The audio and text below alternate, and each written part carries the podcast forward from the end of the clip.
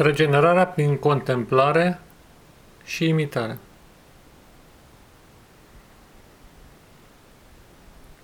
De acum înainte voi utiliza un alt termen pentru vindecare și anume cel de regenerare.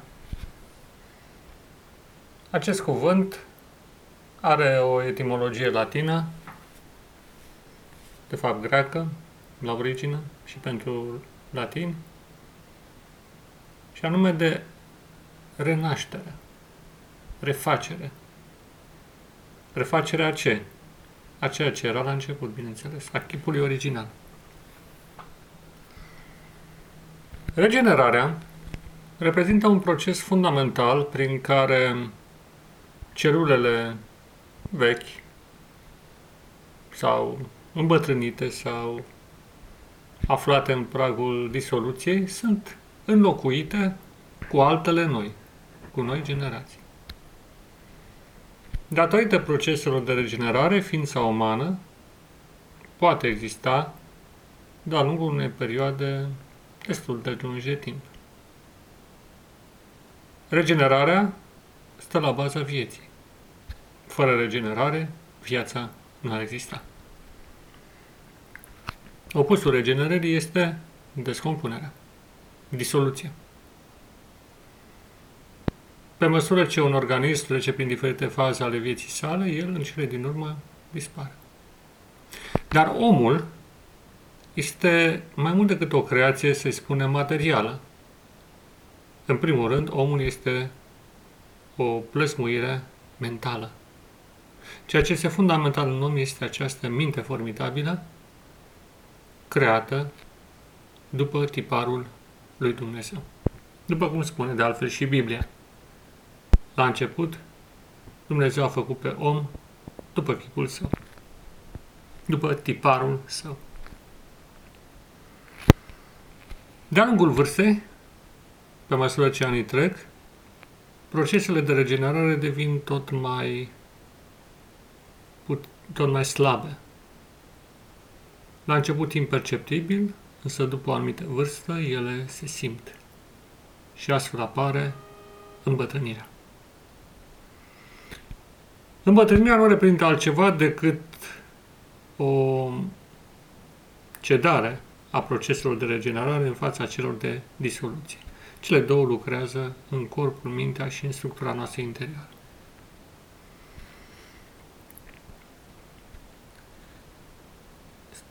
Subiectul regenerării nu este studiat prea mult în cărțile de medicină. În alte surse nu reprezintă decât un mit frumos, dar cumva e realizabil. Cu toate acestea, consider că subiectul regenerării, implicit al vindecării, reprezintă ceva de mare interes pe care noi ar trebui să-l urmărim și poate chiar să ne prelungim astfel existența. Revenind, regenerare prin uh, contemplare și imitare. Contemplare, tot un cuvânt de etimologie latină, înseamnă să privești, dar oricum, să privești cu atenție un anumit lucru sau un anumit concept, să vezi detaliile, elementele specifice, particularitățile, precum și ansamblul din care se naște forma unui anumit lucru.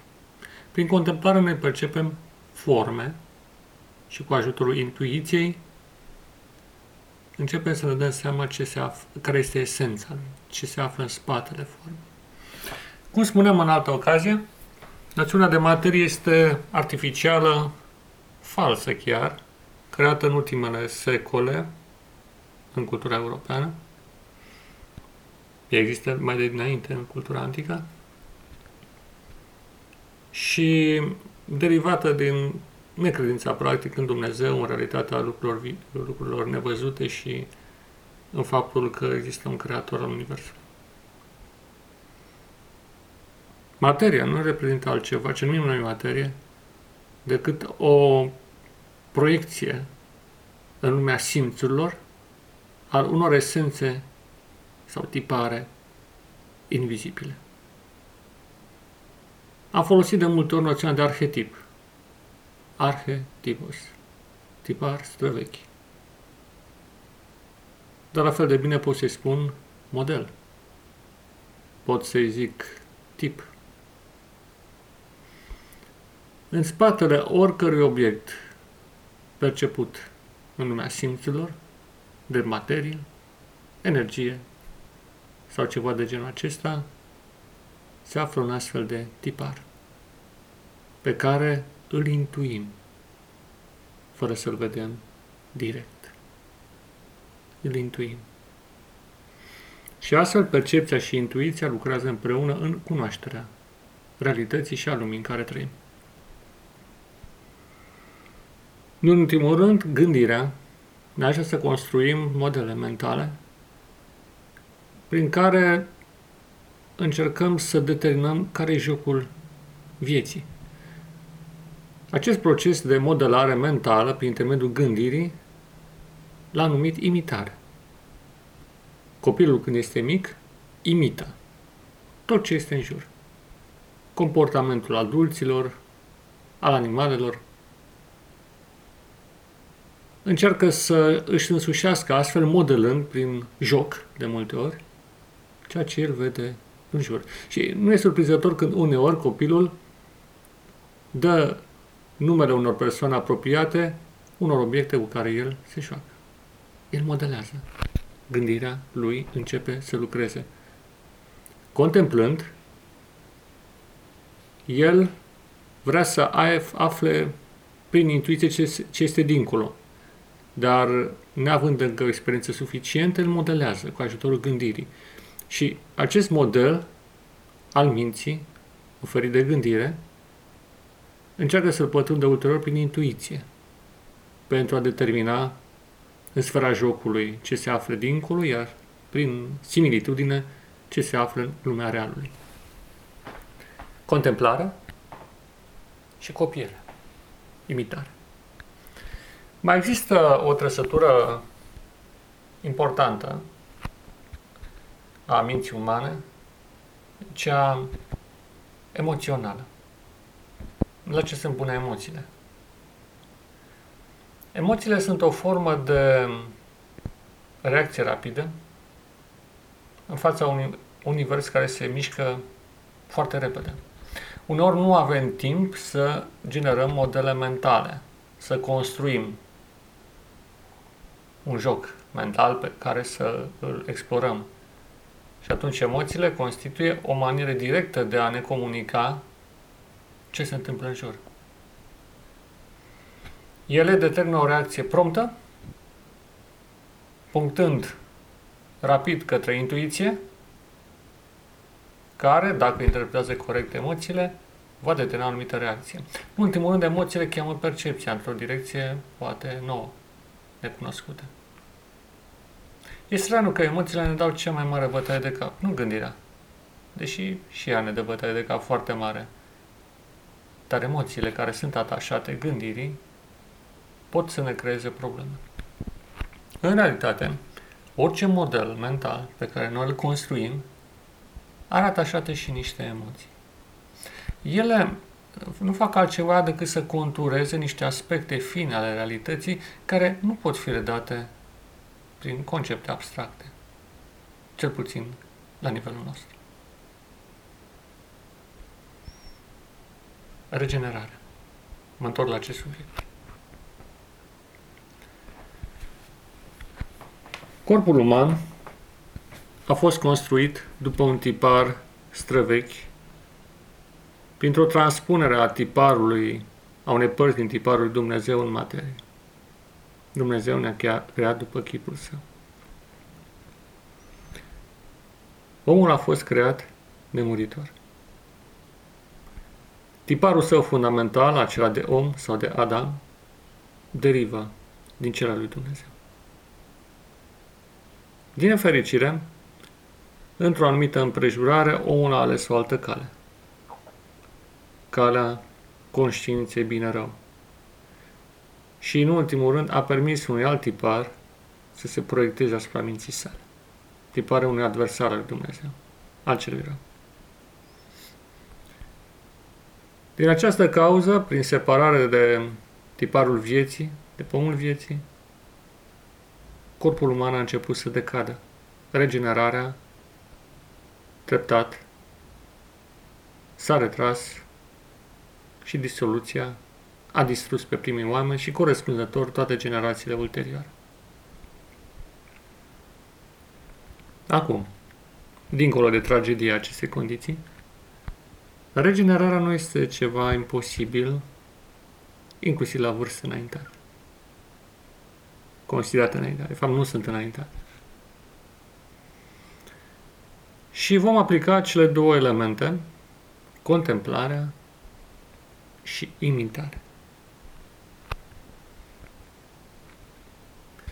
Contemplarea este un proces prin care noi observăm cu atenție diferite obiecte ale realității. Un principiu frumos enunțat de Apostolul Pavel este că privind suntem transformați. Orice privire te transformă. Închipuiți-vă un uh, tablou pe care îl aveți în față și observați cu atenție. Îi vedeți detaliile. Dacă veți face aceasta în timp suficient de îndelugat, să zicem o jumătate de oră, tabloul acela va deveni o parte a vieții dumneavoastră. Va deveni o parte din tine. Când contemplăm acele fragmente de realitate care ne aduc lumină, bucurie, filtrând ce este rău la o parte, atunci oferim o hrană prețioasă proceselor de regenerare mentală și corporală și ele ne vor oferi o capacitate extraordinară de a face față obstacolelor care inerent apar în calea noastră. Contemplând doar ceea ce este cu adevărat frumos, adevărat, bun, contemplând și filtrând ceea ce este rău, contemplând ceea ce este bun și fitând ceea ce este rău, că dacă tot avem conștiința asta bine rău, măcar să o folosim la ceva, vom ajunge treptat să ne hrănim partea pozitivă, partea luminoasă. Practic, vom ajuta a regenerarea. Atât a noastră cât și a celorlalți. Numele de conștiință bine-rău as- ascunde și o cale. Este o cale a vieții și a morții, a binelui și răului. Am ales să mergem pe ea, atunci trebuie să respectăm regulile acestui joc. Și în acest joc trebuie să alegem binele și să respingem răul. Să-l filtrăm. Să dăm la o parte. Mai departe, imitare. De îndată ce lăsăm ca prin ferestrele sufletului, adică prin percepție, pe, percepția pe care o avem, ceea ce vedem, auzim, experimentăm, în momentul în care lăsăm ca partea pozitivă să intre în noi, din acel moment avem elementele pentru a imita, pentru a răspunde, pentru a construi un joc frumos și pentru a acționa în mijlocul acestei realități într-o manieră bună, blândă. Imitând comportamentul lui Iisus Hristos, de exemplu, putem avea cea mai mare binecuvântare din viață. Imitând în primul trăsăturile sale de caracter. O vorbire blândă, un ton liniștit, o atitudine fermă, dar în același timp plăcută, exprimând cuvinte de valoare, cuvinte înălțătoare, în primul rând prin vorbire, este important să lucrăm, exprimând ulterior prin ceea ce face, prin gesturi, prin comportament, mimică și pe urmă prin faptele în sine, exprimând ceea ce este bun, ceea ce este adevărat, ceea ce este frumos. Această triadă a nemuririi, binele, frumosul și adevărul, vom hrăni procesele de regenerare din corp. trăind o viață de echilibru interior în care respingem influențele negative și pe cât putem nu le lăsăm să se manifeste prin noi, vom declanșa la nivel fizic, ca să spunem așa, procese de regenerare latente, prețioase și care altfel nu ar apărea niciodată. Însă, ori de câte ori lăsăm partea negativă să intre în noi, printr-o percepție negativă, printr-o judecată negativă, printr-o intuiție negativă sau chiar o emoție negativă, nu ne scurtăm viața. Și ascultăm și acelor din jur prin acțiunile noastre pe care ulterior le facem, printr-o imitare negativă. Imitarea, de fapt, a tiparului morții, tiparul celui rău, tiparului satan. Suntem între două tipare. Tiparul lui Dumnezeu și tiparul celui rău.